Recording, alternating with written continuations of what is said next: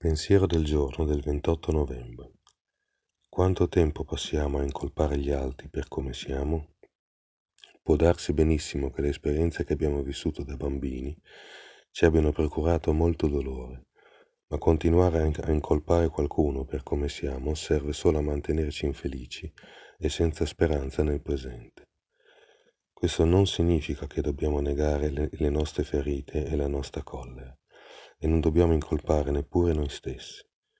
Maturando arriviamo a renderci conto che le persone che ci hanno fatto del male stavano facendo il meglio che potevano con gli strumenti che avevano. Come posso fare oggi per accettare me stesso sempre di più? Meditazione del giorno. Fa che ricordi di avere la forza interiore che tu mi dai. Oggi ricorderò, la speranza si basa sul prendersi la responsabilità di se stessi nel presente.